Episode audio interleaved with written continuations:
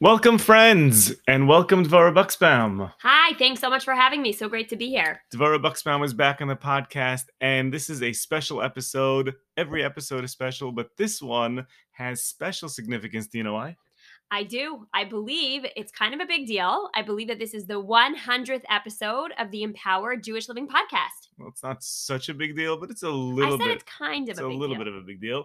The truth is, in full disclosure to our audience, when uh, this podcast first started was actually during COVID, and it didn't even start out as like an official quote unquote podcast. It was just like a place for me to post the classes that we were giving over Zoom, and just an easy way for people to access it. And it wasn't really getting that many listens either. But as we continued doing it, we started bringing on guests, and Dvora started coming on and um, and it, it's really turned into something really special and we've now tens of thousands of downloads and it's and it's been fun and it's been meaningful so thank you out there all of the listeners who have been part of this journey for tuning in for listening for sharing for liking for commenting for sending emails all this stuff uh, we really appreciate it and uh, very much so very yeah. much so and every every everything really feels like it's like you know it's like a family when you can make a reference to a certain thing that you heard or you know it's just it's so wonderful Okay, now on to our guest. We have a really fun and exciting guest on this 100th episode, Mrs. Rifki Silver. Rifki is the co host of the Deep Meaningful Conversations podcast powered by Meaningful Minute, a regular contributor to Mishpacha's Family First magazine. Her writing can also be found on many popular Jewish websites. She's an engaging public speaker and a musical performer with a degree in music performance. She has performed internationally with orchestras, chamber ensembles, and bands, and these days performs in Cleveland, where she lives with her husband and children. Now, her bio does not even speak at all about her really fascinating journey, which we speak about a lot in the podcast. yes her journey is incredible rifki i have yet to hear you perform super excited for that one day but i had the privilege of meeting rifki in person and she really is the real deal um, i was very drawn to her warm uh, personality and her charisma in her public speaking. I know how much you guys will all really enjoy this episode as Rifki shares her own personal journey with all of us. And I found it not only inspiring, but also very empowering. It really showed how she really, you know, took some, made, took the time to make some changes in her life and uh, is living those changes today. So we hope that all of you out there will enjoy this episode as much as we did. Sit back, relax, and enjoy the podcast. Or get your sneakers on. This is the Empowered Jewish Living Podcast, where we explore the beauty of Judaism, the depth of Jewish wisdom, and how to live a more empowered life. It is a great pleasure to welcome to the Empowered Jewish Living Podcast, Rifki Silver. Welcome to the podcast. Thank you so much. It's such an honor to be here. I love your podcast. I'm thrilled to be on it. Thank you. And here we are alongside Dvora Buxbaum, co hosting. Welcome. Yay! Super excited to be here. Thank you, Rifki, for joining us. Yeah, Okay, this is so so fun. listen, before we jump in, I just have to give set a little bit of groundwork for this because Rifki, when I started, I I very much like to prepare well for the guests. Like I like to, you know, that that's part of the enjoyment for me of the podcast is all the preparation and really getting to know the person offline and then getting to know them in person. So with you was a little bit tricky because your podcast was i mean now it's called deep meaningful conversations but it was called normal frum women and I don't know, I kind of felt a little bit awkward, you know, listening to it is like that time that I read the marriage book for women. And Dvora was like, You can't read that book. I'm like, I'm pretty sure it's all the same stuff. Anyhow, there was a podcast you were on also with uh, a, a with with a male host. I don't remember what his name was. Right, the Jewish Living Podcast. Um, Yeah, Izzo. exactly. Jewish Yeah. Living Podcast. I feel like he took that name from us. We're empowered Jewish Living. He's Jewish. Anyhow, Jewish Living Podcast. And he said on the thing, he said, Oh, the podcast is not only for women, but even men could enjoy. So I took that as like the green light that I could listen to your podcast.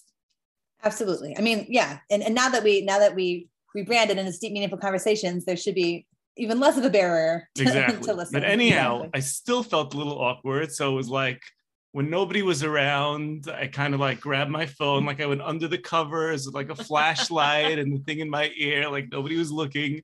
Um, and I did start listening to it. And again, at first I was like, you know, like the man has to go onto the lady section by a wedding because he wants to leave. And he just like his wife is in there and he doesn't know how to get her, so he has to go to the lady section. I think you just lost 90% of our listeners. And then up like you go in and you're just like, I'm not looking for any trouble. Just give me back my wife. I just want to go home. so I kind of felt like the guy in the lady section. Uh-huh. But then as I was listening to it, I actually did find it very relatable for like for everyone. For everyone. I'm so glad. I'm so glad to hear that. Thank you. I mean, we do try to cover topics that are definitely we, we are exploring you know the the nu- the nuances and the joys and the experiences of being a frum woman but a lot of the topics we talk about are applicable to anyone really right. any human and there is no normal frum men podcast no. Right? There isn't. So that's that's certainly i guess we could infer infer what missing. we want about that. Yeah the, we don't talk about things right? So anyhow so the reason that i'm giving this whole thing is because about half of our audience a little bit more than half our audience are women. Uh, about 45 whatever you know another almost half are men. But this podcast is going to be for everyone. If you're a woman if you're a man if you are frum if you are not frum i feel like we should define frum maybe for our, for our audience. Frum is a yiddish word that is applied to the torah observant community what people call the orthodox community. That's what frum is. But this podcast is going to be for everyone because we're going to hear rivki's fascinating story and other awesome life tips. So with that long introduction Rivki, welcome back to the podcast. Uh, thanks. Oh, thanks. Yeah. So happy to be here again. tell us a little bit about, before we get into your story, tell us a little bit about you, who you are, what you do, and why you do what you do. Sure. This is like, I love this question. And also, this question, I never know where to start because thank God I do a lot of different things. So I'll just tell you, I started off my day getting my five kids off to their respective schools um, different campuses, same school system, except for the three-year-old who's in a play group. And so I that's that's I feel like my primary job is right now I'm a mother of many small children and I'm so happy and I'm very busy with that. But it is definitely not all I do because after that I went to play piano for one of the Jewish day schools here because I play piano for all the local day schools in, in Cleveland, all the Orthodox schools. I play piano for when children get their first siddur, their first prayer book. I play for that. I play for a sixth grade graduation which is tomorrow actually. Mm. So I hmm. do that. So that's very enjoyable for me. I love it. And then I also I write. I just had a piece in uh, Jewish magazine Family First, which is the like the woman's weekly magazine associated with Mishpacha, which is one of the Orthodox magazine publications. And I love doing that. I write for them frequently, and so that's something else I'm doing with my all my quote unquote free time. And then, like you mentioned, I, I co host this podcast, Deep Meaningful Conversations, a meaningful minute podcast. And that is just fantastic fun. Like, you know how it is hosting a podcast, hosting a podcast. It's just, it's, it's interesting and it's exciting and you never know where your conversations are going to take you, even if you might have an idea and get to meet new people and explore interesting topics. And so all in all, like this is, that's kind of me in a nutshell. I'm doing all these things. I also do public speaking occasionally. Um, and I just, I like to stay very busy with a lot of the different things that I'm able to do. And I'm very grateful that I am able to do all of these things. so for those who are not uh, so familiar with your work, what is what's sort of the mission? You know, you write, you have the podcast. What is the overall kind of message that's the thread of all of these things that you're trying to get across? Oh yeah, that's a great question. I mean, for me, my main message is we all have so much in common and we all have such similarity with the struggles and the goals and the hopes and the aspirations we have in our life. And a lot of times we also feel like we're the only ones who are struggling or are feeling like, oh, I'm not managing, or I'm the only one who ever snaps at my spouse or my kids, or I'm the only one who doesn't know this particular social nuance. And I feel like I like to explore topics that could have a little light shined on them to help people feel like not as alone like oh you also you also have that feeling? Oh you also had that experience? And to just kind of show that we have oftentimes more in common than we have different between us if that makes sense. Yeah nice. So meaning all those life things all those life things that everyone's struggling with and nobody's really talking about and everybody thinks that they're alone in it. Yeah everyone thinks they're the only one who, who are struggling. We're all struggling with stuff. I mean we do have individual obviously everyone's life is different and we have our individual strengths and our individual challenges but I, I think that when when we choose to share a little bit appropriately, you know, of what we're going through, it can be tremendously powerful and tremendously supportive and validating and encouraging for people. And I just noticed when whenever I would be writing essays, I write a lot of personal essays. Now I do also more interviews and different like journalistic things, but whenever I would write a personal essay, just like sharing like a little window, like appropriately into into a struggle that I that I had in my life, like people would just I would just get all this feedback, like, oh my gosh, this helped me so much because I was also going through this, or this was also something that I didn't realize someone else was going through. And I thought, oh, like this is this is something that I could do as I enjoy writing, A, and, and it's like a it's not just like a narcissistic exploration it's like hopefully providing people with support which i think that we could all use more support in our lives sure. so why not yeah, and I'm sure that you see the I mean just even based on what you just said, like you write these essays and then you hear the feedback and I could not I could not agree with it more and I think that people show up, you know, we see someone, we have a short interaction with them whether it's in the supermarket or we meet them for a quick cup of coffee or whatever it is and like oftentimes like until you really get to get to know a person and see their full story, you almost don't get to even crack like what what is so similar and then it's like once you peek into that little you know peek into that opening um, you realize all across the board how much we all have so much in common. Absolutely. So true. Absolutely. you said it perfectly exactly.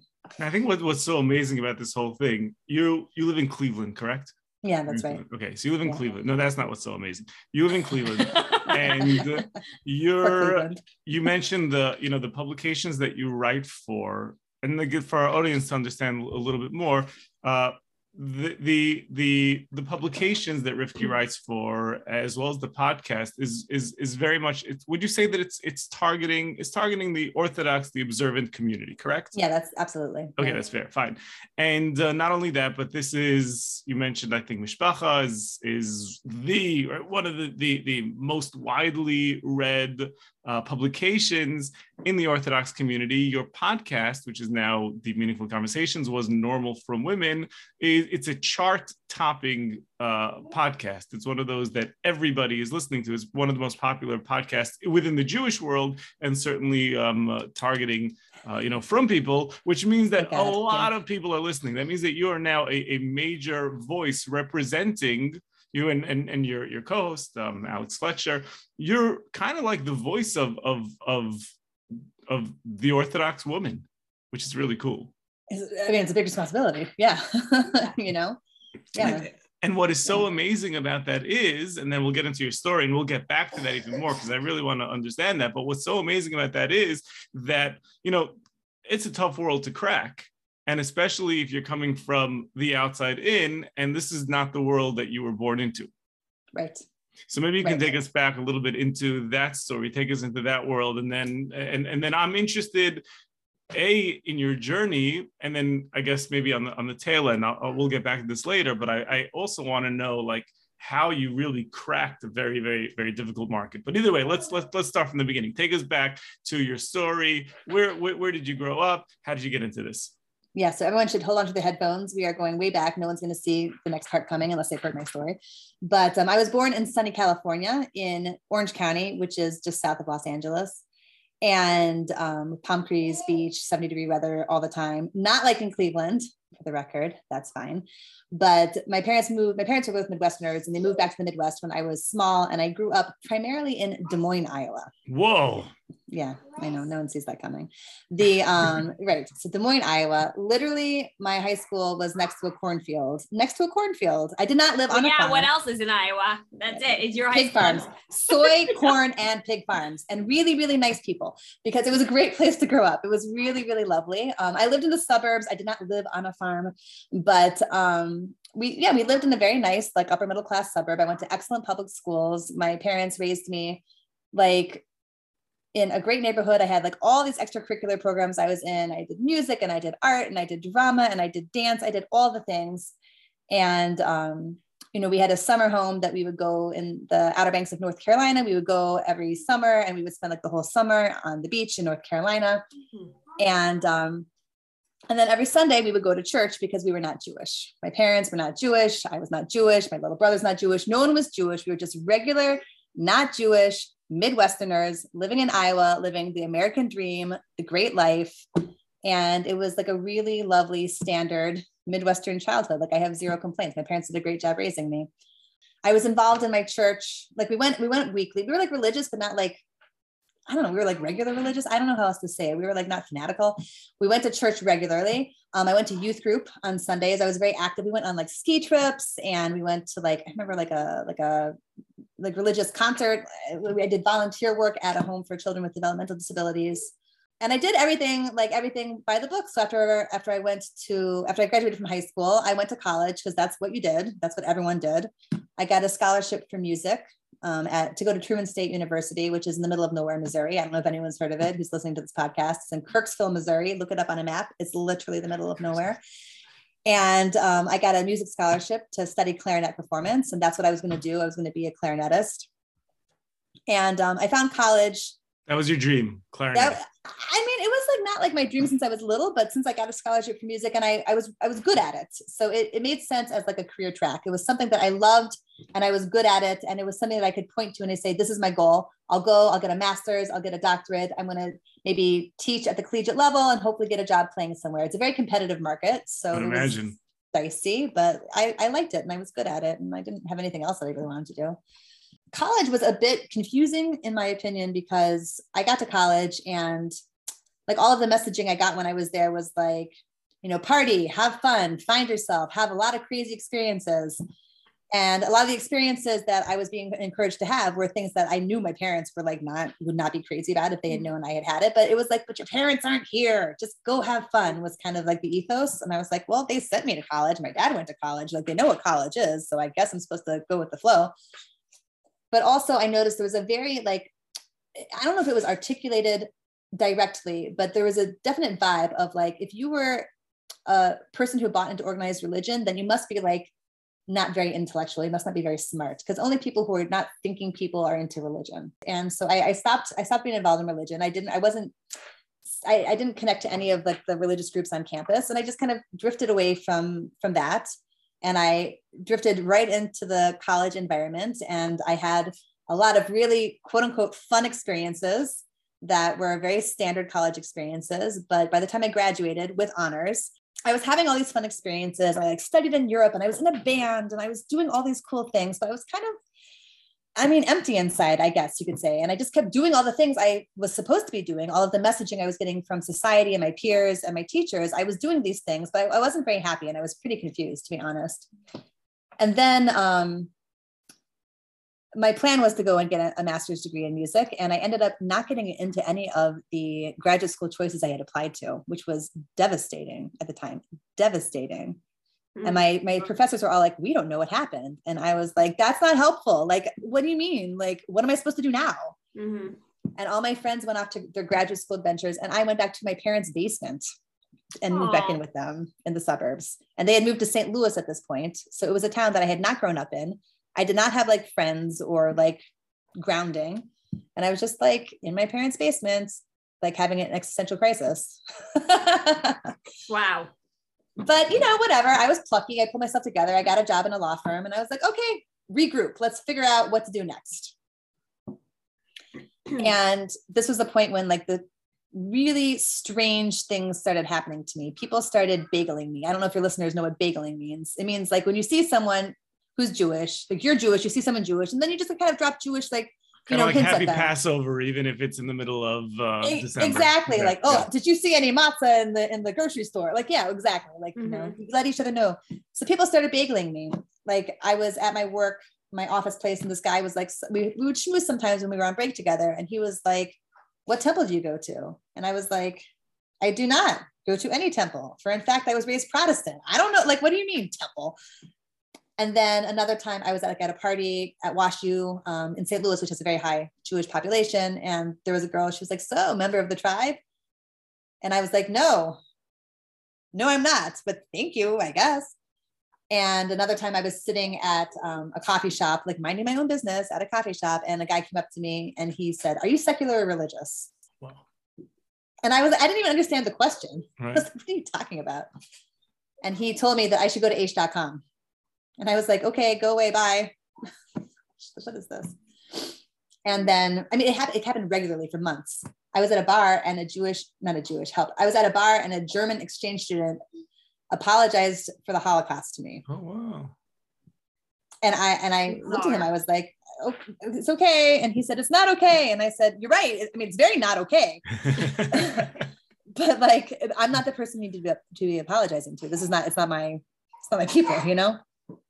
And so this happened for months, and um, I was having lunch with my mother at some point during this whole experience, and I had mentioned to her, I was like, "Mom, it's so weird. People keep asking me if I'm Jewish. It's so bizarre." And then she told me that that happened to her, her mother all the time too. And at this point, I was like, "Excuse me." My grandmother was a hairdresser in Milwaukee, and she apparently had a lot of Jewish clients, and they kept asking her if she was Jewish because apparently she looked very Jewish. What does it even mean to look Jewish? We can have that's a whole different discussion. But she also got bageled a lot. And um, as if this wasn't all enough to kind of point me in the direction that I'm in now, um, I found a whole stack. I was living in my parents' basement. Remember, my mother is the type that she like saved every project I've ever done since preschool. So I had a lot of boxes that I needed to go through. Mm-hmm. And I found a box that was from some eighth grade project I had done with, with like some genealog- genealogical markers of like hair color, eye color, tracing it through our family. And there's this relative who had sent a whole bunch of like ancestry information from my relatives on my mother's side who came from Europe in the 1800s. And the name of the family that came over from Prussia, which doesn't exist anymore, it's Poland, that area now. Um, the name of the family that came over was Kramer. And there were Millers and there were Newmans in my family tree. And at this point, I was like, oh my gosh, we are totally Jewish. And I remembered that that one random guy from the coffee shop had told me to go to Aish.com. So I, I went to Aish.com because I was like, well, if we have Jewish ancestry, because like Americans are super into ancestry, like who are your people? Where are you right. from? I was like, well, if I have Jewish ancestry, like, what does that really mean? I had had like, you know, growing up, growing up in Des Moines, you don't have a lot of interactions with a lot of Jewish people, but like my piano teacher had been Jewish and like I had a friend in high school who had been Jewish. So like I, I had like friendly associations, but I didn't know like what did it mean? So I went to Aish.com and I was like, my mind was just completely blown. Just completely blown. Um, like full the, the the first stuff that I read was actually dating advice. I was like in my mid 20s, I was dating and like it was a disaster all the time. It was like it was a disaster. Like I can't even explain how much of a disaster it was. And then I was reading all of these articles on Aish.com, which was like, make sure you have common interests, respect yourself, and like don't go too fast. And like all of I was like, this is great advice. Like Cosmo magazine is not giving me good advice, but this website is giving me good advice. And I hmm. was like, this is why aren't people doing more of these things? This is great.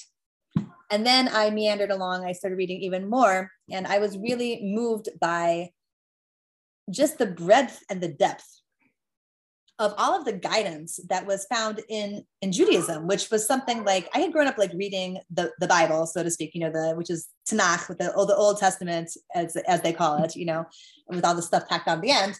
But um, I had never known that there was like literal guidance for anything you could possibly experience in your life anything that comes up in your life, like a happy event, a sad event, struggles, celebrations, you know, like the the big things in life, you know, big life events, life, death, birth, marriage, all of those things. There were guidance on like how do you do it exactly? But not even just the big life events, like small things, like how do you get along with your neighbors? How do you get along with your family? How do you get along with your coworkers, your siblings? Like we all know that interpersonal relationships are extraordinarily complex and people do things all the time that hurt other people's feelings. Like this is just the human experience. All the time people say something they could be insulting unintentionally. They could be insulting intentionally. There are people can backstab. People can un, like unwittingly do damage to other people. And there's so many times when it would be natural and normal that the human response would be to be jealous to take a to take revenge to hold a grudge. These are all completely reasonable emotional reactions to a lot of the things that can happen over the course of a person's life. But here were actual rules and guidelines that said, but wait, yes, those are normal, those are normal reactions, but you need to rise above them because as a society, if we can all rise above it and if we can all tap into this wisdom that is in the Torah, like society could function in such an incredible, beautiful way. And I I was just like living my life, doing everything I was supposed to do, working at my job. I had my college degree, I had done everything, but like I saw that everything was kind of like very messy around me. And I saw, like, in reading this wisdom, reading all about every little detail that was included in the Torah of like a guidelines for how to live an amazing life, I thought to myself, like, if there is a place in the world, if there's like a community in the world where people are actually doing this, like that's where I want to live. I don't want to Mhm. just be over here where it's like the Wild West and like people are backstepping and gossiping all the time at my office. I remember once I stayed late to do some work and a coworker came up to me and like we were, she just said straight out, so who in the office do you not like? Who do you hate? Like that was her oh, intro Oh, conversation. right. And I was like, what? This is terrifying. I'm scared now. But I sensed that it was this incredible package of wisdom and guidance that if there was a community that was really following these rules, I was like, wow, that were you were you aware at all of the like what observance or like what that might No. even look like or No. so right now it's just like wisdom you're just taking Right. the wisdom yeah, I was living in my parents' basement, working at the law firm, reading Aish.com and being like, whoa, but but nothing in my life. No, but, but yeah, but my life still was just standard. Yeah, exactly. I didn't know where to go, you know. So at some point when I was reading and I was, you know, getting my mind blown on a regular basis, I also had come to the realization that all these Kramers and these Millers and these Newmans in my family tree, and no matter how how no matter how many people thought I was Jewish because of my appearance or whatever, at the end of the day, none of these relatives were actually Jewish. They were all perfectly nice Lutherans buried in Lutheran cemeteries in, in Minnesota. And I didn't really actually have any connection to anything Jewish. So so then I was kind of in a quandary. Because here I here I had discovered like this this incredible, incredible guidebook, like syllabus for life, like key to successful living. I was like, ooh, I want that. But it's not, it's not for me. It's for Jewish people. And I'm not a Jewish person. So so now what? At some point, I, I really realized that it wasn't enough just to read about it. I really wanted to tap into this. Um, when I was before I really realized I didn't have any Jewish ancestry, I did kind of I started diving into um, I guess like the reform area of Judaism. That's that everyone who I had ever known had been reformed. So that it was a logical place for me to start. I went to a rabbi and I was like, hi, this is my story. What should I do? And he was like, just I guess go shopping around synagogues and see if like anything speaks to you. And I did, I did. And so I ended up going through the Aish um, St. Louis branch and contacting um, the rabbis there. So I called Rabbi Lit, and there was an advertisement for Shabbaton that Aish was having. And I called and I said, Hi, I want to make an RSVP for the Shabbaton. And he said, So there's no Shabbaton this week. The website's wrong, but you're welcome to come to our house for Friday night dinner. And I said, Oh, that's that's so nice. Thank you. And then I said, So I'm not Jewish. And he was like, Why are you calling me? Right. But he's I explained my whole confusing story and he's still very nice to let me come. And when I walked into their house, like I just I'm not like a feely kind of person. I'm a more intellectual kind of person. But when I walked through their doorway, it just felt different. It just it felt like I was walking into like a different world, a different universe. Like not like in a I'm an alien sort of way, but like in a oh my gosh, I'm coming home sort of way. yeah. Hmm. And can, I I, saw, can I just ask you to pause for a second just because this is like because i discuss this all the time with Dvora. yeah, rabbi lynn you said right lit. lit rabbi lit Yeah. rabbi lit at this point you know rivki's calling him and she says she's not jewish Yeah. and at this point just going through his head for a second because we're in this situation a lot not we but us in in our field and very sure. often you're just like okay like you know here it is you know another you know not jewish like they're, they're coming they're just going to check it out like why why should i invest my energy and it's just like amazing i'm just stopping for a moment to focus on like he could have turned you away Yeah. and you know here you are rivki silver impacting or, impacting the jewish world in an incredible amazing amazing way. And there was i'm sure there was so much hanging on that moment. And just every single time we're like debating like do we turn this person away? We're going to turn a person away but maybe we'll just say you know what why should i invest my efforts here? This is just like such an amazing um, moment in time to focus on like how that story could have gone either way A hundred percent. And it's interesting. Sometimes I say to my husband, when I look back at how I was back then, I was, you know, I was like, I don't know if I would have said yes to me, you know, like I don't know if I would have let me in my house. And And were it's there so a lot of to pe- were there a lot of people at the at the Shabbos meal?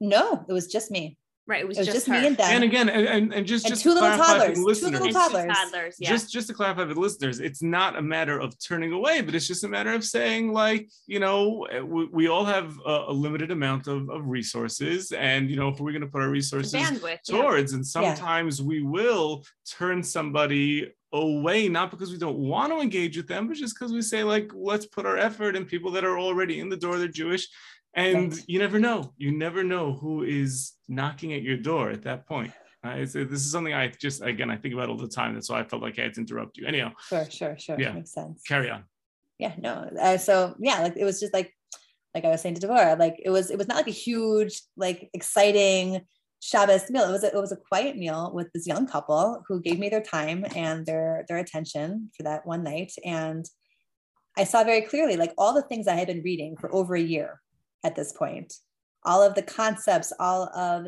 the actions, all of the rituals that I hadn't really seen. I hadn't really encountered them. They were all com- really abstract and the abstract for me. There was all like an intellectual exercise exercise for me until now, really. You know, yes, I was going to some synagogues here and there and I was I was doing very very minimal, you know, amount on my own, but it wasn't until I had that Shabbos experience at their at their Shabbos table that I saw, oh, this is how you live it. This is how it's actually done where it's not just something that you squeeze into your life but it encompasses your life and it informs your life. And and it's it's beautiful. It's like it's like normal life but better. Right. and and that's it. I, I that's and i started that's when i embarked upon an, an orthodox conversion that was it that was it. I never missed a shabbos after that. I came back the next the next week with an overnight bag. And then i they introduced me to my sponsoring rabbi and i started learning very intensely. Um and after i convinced after i i mean this is like obviously like i am summing up but after i after i finished my conversion process i went and i studied in israel for a year which i'm ex- at neve yerushalayim a seminary in jerusalem which i'm extremely grateful for. Gave me a, a really fantastic foundation. Also the st louis community gets a major shout out. Like they provided a, a great foundation as well. Yeah. and i always say like you know any torah that anyone learns from me or anything that i am you know privileged to be able to benefit the the jewish world in any way shape or form like it's it's a credit to the st louis community and also to neve yerushalayim which provided me with a really really solid foundation that was that helped me go on you know on stable ground as i moved into my my actual life And where did your family fall with this whole thing? Like, what was that like? Yeah, that's a it's a good question. I'm very fortunate. My family is very supportive. They 100% thought it was a, a, a weird phase at first, of course, because why wouldn't they?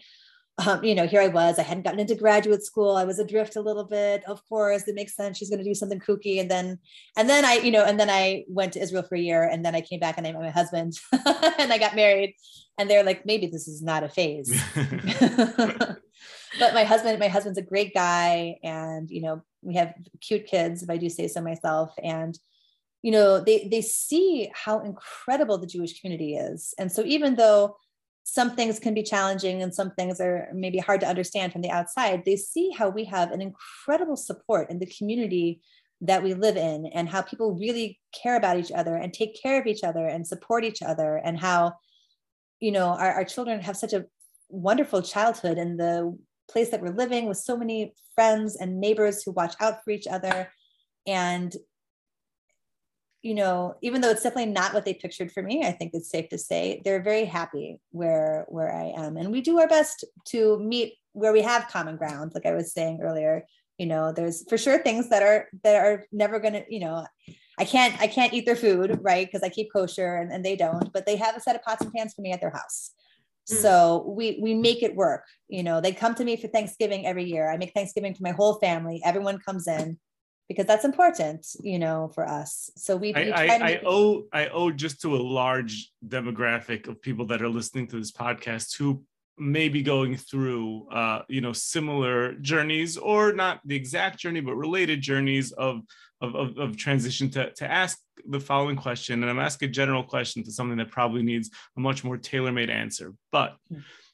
Again the story very very inspiring. You know again seeing you now listeners not seeing the video you have you, you, you have pictures in the background of great rabbis clearly a beautiful home.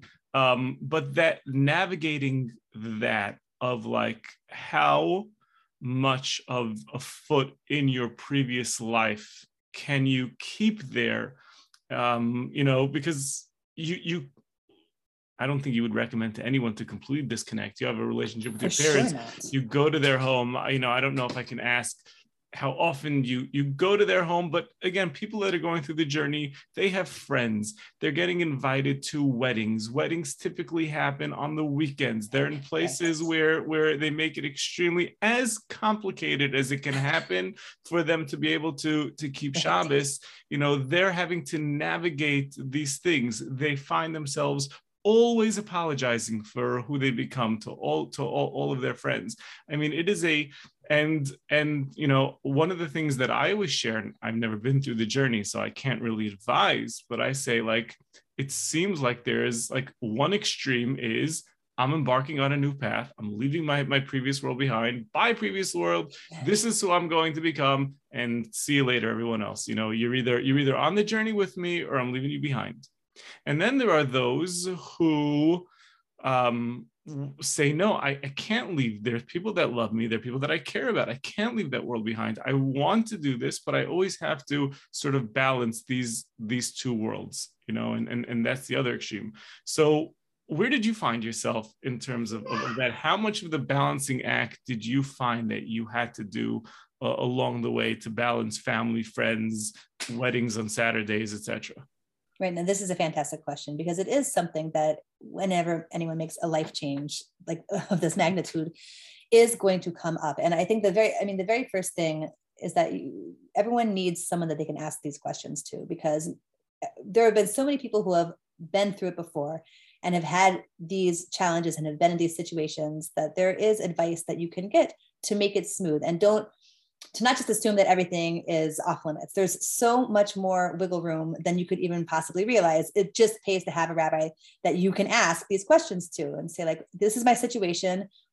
Where's the line? What can I do? What makes sense with my unique situation? And every family has its own sensitivities, its own pain points, and its its own nuances. And so to have a relationship with someone who you can get advice from is crucial.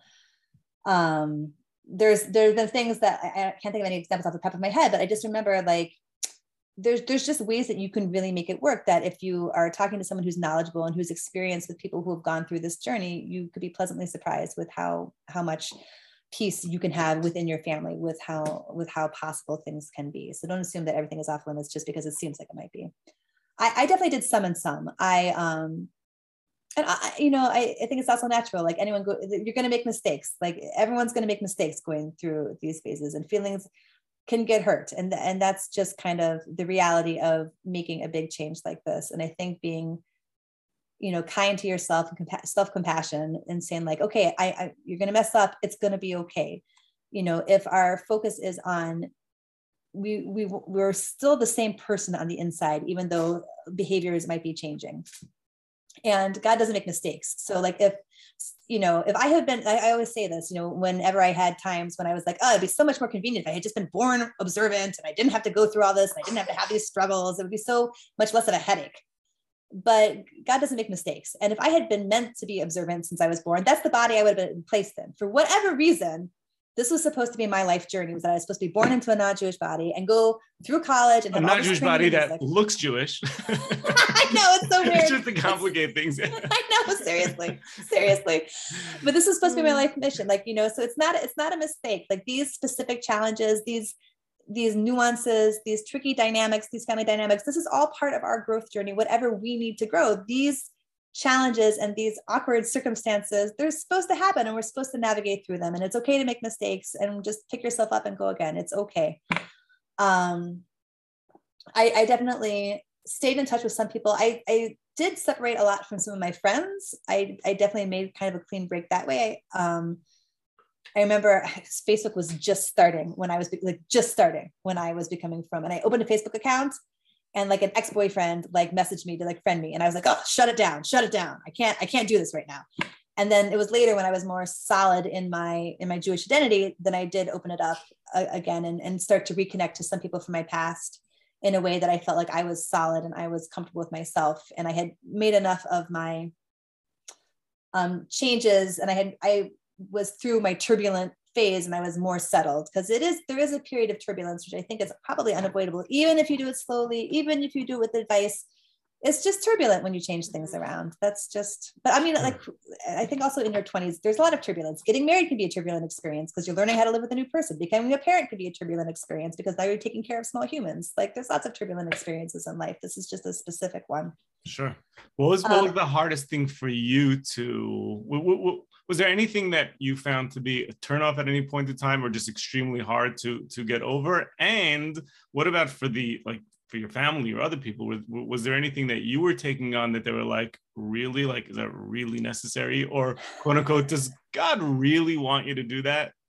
yeah, I didn't get that that specific thing. I'm sure there. I'm sure. I think I was very obnoxious at the at the beginning because I was so excited about everything. I was like, "This is amazing! This is the truth! This is amazing!" So hmm. my, I give my parents a lot of credit for um, putting up with me when I was like really really excited about everything all the time. I am still excited. I'm just a little bit more chill, you know, about it. Um, but we should have another feature on this podcast where we bring in like the family. Like this is their side of the story. Exactly exactly exactly. My parents were actually just here. They were just here over the holiday of oh, oh that's so nice. Yeah it was really really really nice. Um I mean, like definitely like some of the stuff like on on on Shabbos or on holidays where like we're, we're not doing the light switch, we, I'm not running the garbage disposal in my sink, a lot of the electricity stuff. My, my dad had said once, he's like, I don't understand the electricity thing. That's kind of weird to me. But I but I really love like the community that you have. So like it's like a trade-off they see. I, I think for me the hardest part was some of the music stuff um, because I was a classically trained musician, and in the classical music world, um, a lot of concerts are on on you know the the weekend, and um, there's other different aspects of classical music which can be complicated in, with Jewish law. So that to me because that was that was really my identity. That was my identity for a long time is that i was the musician. I was a clarinetist. That's who i was. And at some point i had um i just had made the decision. I was like well if it's either be a musician and maybe be happy in my life maybe be fulfilled maybe have a good life or be Jewish and have less music in my life, or, or maybe not at all, but to have an amazing fulfilled life, I'm 100% going to choose to be Jewish. Like that is, it was a clear, clear choice to me. But it wasn't until I was at Neve Yerushalayim and Rabbi Moshe Chalkowski, who was the, the principal of Neve when I was there, um, he found out I played clarinet and he was like, well, are you playing every day? And I said, no, why would I, why would I play every day? You know, now I'm here to, to learn about Torah. And he got very upset at me. He was like, no, that's not how it is. You have a gift. You play music. You have this training. You have to use it. You can't just become religious and then like drop it. This is what you have. This is a gift that God gave you. So you need to be using it. And I was like, oh, okay then. And that I was very fortunate to have a lot of teachers who did, like you had said, like, you know, not to drop everything, not to just like leave everything behind, but to see what are the strengths and the gifts and the unique parts of who I am that can really integrate very nicely into my life now. Mm-hmm. And like I said, I, now I play piano for like all the all, all these Jewish schools, and I've, I've played in orchestras, and I've played with other Jewish women and bands, and I've really been able to use a lot of that specific ability um, in, in my life, and I'm, I'm very grateful for all of the opportunities that I've had to use these yeah, and, and I'm sure skills. nowadays, I mean, like uh, recently, and this is just this is like the growing trend. The within the Jewish music space, like women artists, women singers, women musicians, it's just like a growing. It's just a yeah, like, it's exploding. A, it's exploding. growing genre. Yeah. It's totally exploding. Yeah. Yeah. Yeah. Does that change at all? Sort of the direct. How does that weigh in to your career right now? Because I have heard you say maybe on previous interviews or what I've seen from you online that you were somewhat interested in, you know, pers- maybe growing in that aspect of your your music career. Yeah, it was. So I so for me, I'm it's I'm since I'm classically trained, in the classical world is really much more where like my love is. It's a it's a little different than than a lot of the amazingly talented musicians, women, women singers that we and musicians that we see now mm. becoming much more prominent. It's not really the same niche. And I, I found that for me right now, what makes sense for me with my time and my family and my skills is not to pursue like a classical, like the, the music as much right now. It's something that it's still dear to me and I still definitely am keeping my oar in the in the river, if you will. But it's not something that makes sense right now to pursue, like clarinet wise, as any professional. Got it. Yeah. So so just going back to I think where I started. To me, you know, people come into the community and someone who's converting can sort of brand themselves as an outsider and never really feel, you know, okay, you know, just like to be accepted. Right. Might so exactly right. that might Yeah, be the bar. yeah, But for yeah. you, it's like, no, not only am I gonna be accepted, but I'm actually going to become the voice of this, right? Exactly. Right. The voice, the voice of the community. Like what was what was that process like? Was that hard for you? Did you feel were you intimidated to try to find your voice within the the world of Orthodox Jewish women? So it's fun. I never really set out to be like the voice of anyone, to be honest. I just really liked doing these things. And it just happened to be that Hashem, like God just kind of like, I don't gave me these opportunities that I'm now using. But as far as like integration into the community, there's a lot of social, there's a lot of unspoken rules that definitely can be very challenging if someone comes in and you know to to take on the mitzvahs and to live a life an observant life is so beautiful and so rich and so many details. And there's a lot of details that are that are unspoken that i think can um just be a bit much. I i for people sometimes i liken it to like an immigrant experience. It's like immigrating to a new country with a new set of rules and new social cues and and cultural norms and things like that. Um and I did. I for me, I was a, I was always kind of a ridiculous overachiever, I guess, and very and very type A, I guess, like is really what it comes down to. And I saw, I I just wanted to do do it all and do everything and to blend in and to really give my children, I suppose, it really comes down to that my children should have like a what is a normal childhood, you know, whatever the best childhood that they can to be to be pay attention to like what's what's regular, what's everyone doing. Um, it's it's actually kind of deeply ironic because when I was in college and high school, I was very like never wanted to do it. Everyone, I was very like, you know, if everyone was going right, I would go left. Like I was always like not interested in blending in or fitting in in any way, shape, or form. So I Mhm. find it deeply ironic now that I was like interested in fitting in. Go figure. Mhm, mhm. But um, it took me, I would say, about seven years before I felt comfortable in my own skin, like in transitioning in between like finding out about Judaism, being very like moved and really falling in love with it and taking upon myself like to join the Jewish people and then to really see what it means to be in a community and to make friends and to figure out like what what what are the rules? Like what's normal? What what to do? I would say it took me about seven years to really get comfortable.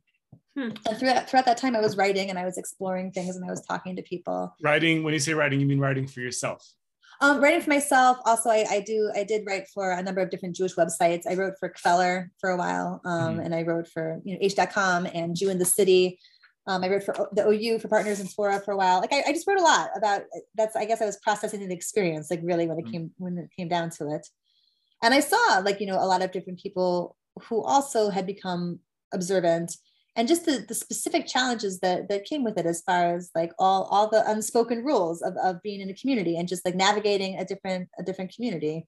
So did so did, at, at any point in time did you either voices in your head or maybe external voices did you ever feel that there was any sort of I, I mean I guess in general this is not not a question about you being a convert and becoming a writer and an influencer and a podcaster but I guess you know even just like you know the this whole world of orthodox jewish women you know singing and having podcasts and da, da, da, again it's it's blowing up but it wasn't it is new relatively Yeah. i think you know yeah um even even from when we started our own career as as as educators i mean it's it's really really you know blown up so Yeah. have you gotten any any sort of pushback as to what you're doing you know or any pushback as who are you to do this? No nothing. It's no kind of- no.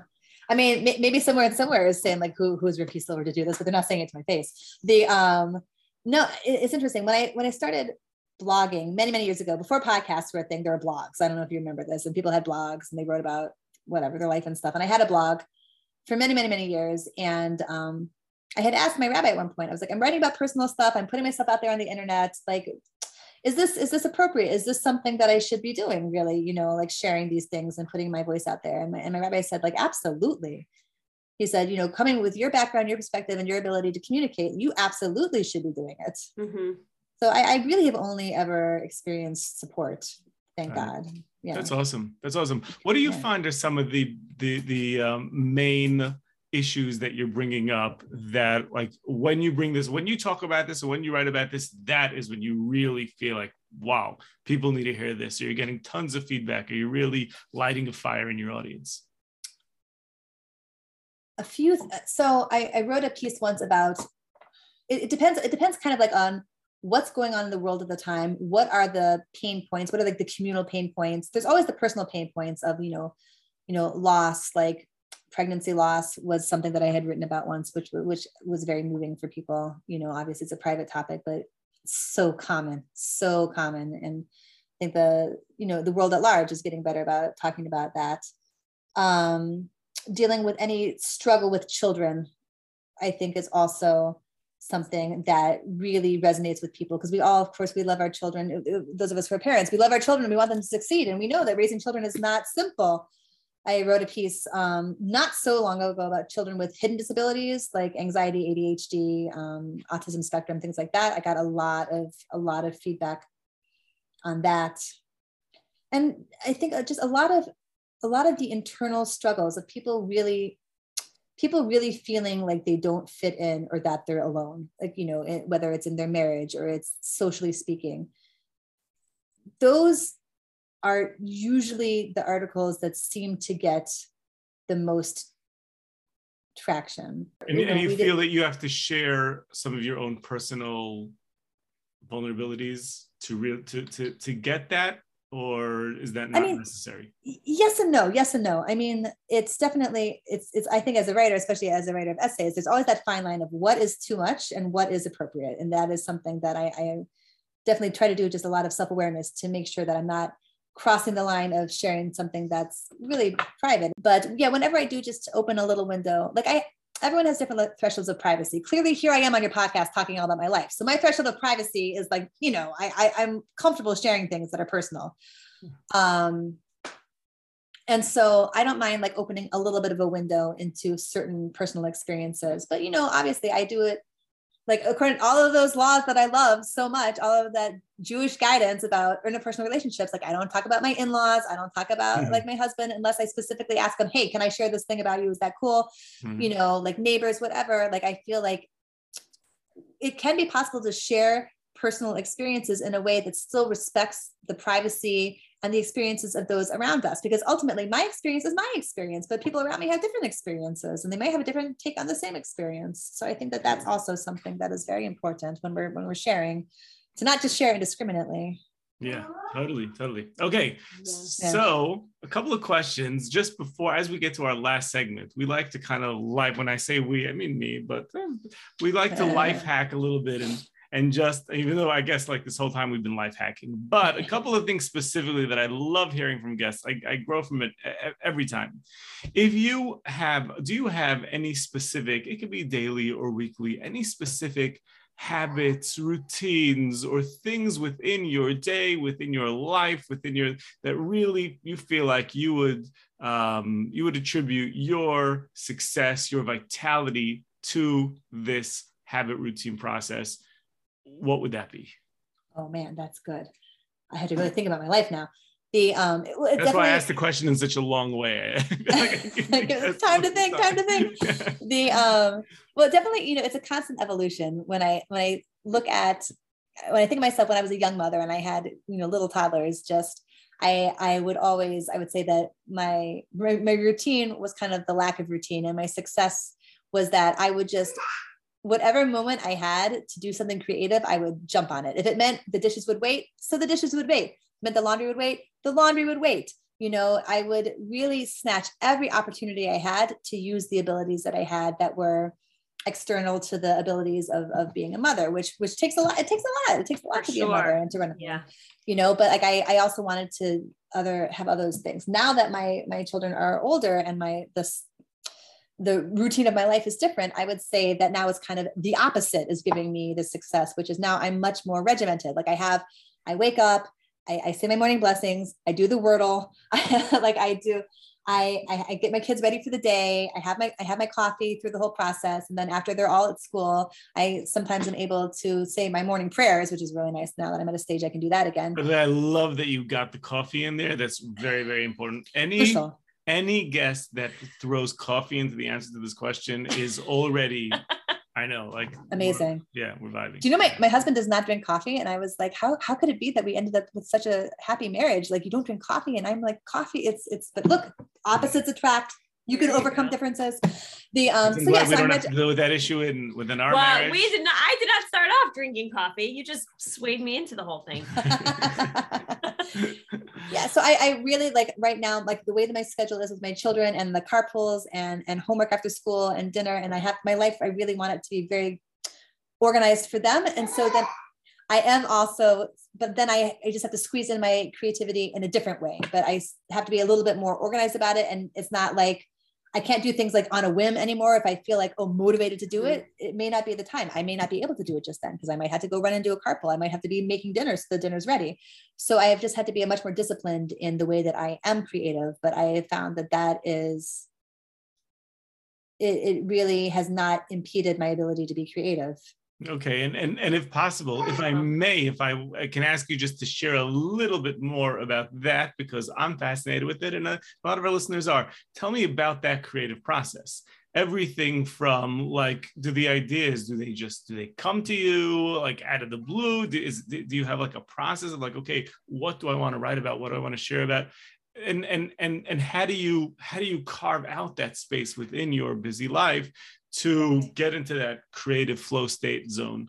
Right, exactly, because you do need to get to the flow at some point. Um, the what a lot of my writing looks like organizing my house and folding laundry because I'll be organizing the table, cleaning the kitchen, thinking to myself, "Oh man, my deadline's coming up. My deadline's coming up. What am I going to do? Is it going to get done?" And then I talk to Hashem. I'm like, "Hashem, listen, you gave me this job. You got to help me. I don't know how I'm going to get it done because now I've got this vort to go to, and I've got this wedding, and I've got a bar mitzvah, and I promised to make a meal for so and so, and dot dot dot dot dot." Um, and somehow it always gets done. As far as I don't like to write when my children are around because I find that it it makes me very snappish because I, I need to be able to concentrate on the article and I can't concentrate on my children and the article. there. Yes. Yeah. But sometimes, but sometimes it just happens to be that I have to get it done. So that means I'm going to be very vulnerable here. It means like extra screen time for my kids or whatever, or maybe play dates if I'm really on top of things.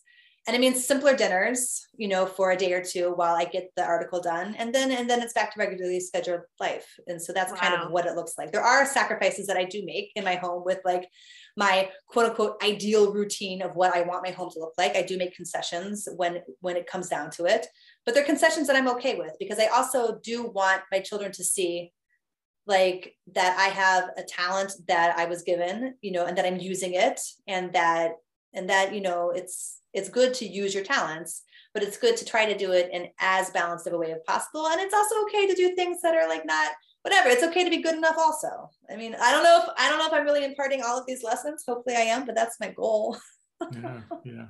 Beautiful, Rivki. Last question, and then uh, we'll let you go. Where do you draw your own inspiration from? How do you not get depleted? Are you, are, do you, do you read? Do you listen to your own, not your podcast, but do you listen to others? Like, where, where do you draw your inspiration from? so at this point in my life, a lot of my inspiration does come from listening to podcasts. Your podcast is excellent. I do appreciate a lot Thank of that. I was you. listening to your Shavuos content before the, the holiday. It was great.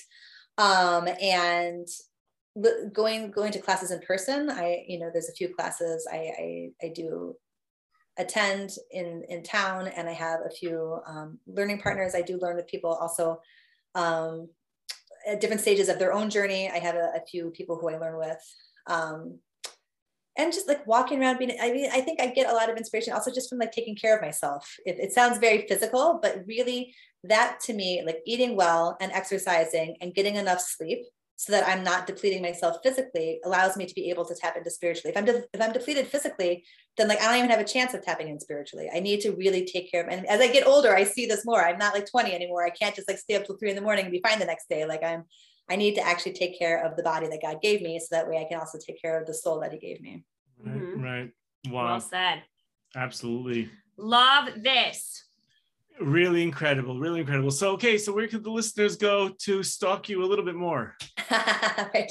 Um, I'm I'm mainly on Instagram. If if in the you know online world, I do have a Facebook account that I occasionally check. Um, I am on Twitter. I never tweet. I whatever. Um, but mainly Instagram is a good place to to connect with me and reach me. And if you're not on Instagram, then the other, you know, Facebook or, or Twitter, whatever. I'm I'm very accessible and I love connecting with people. So just like DM me I'm I'll respond.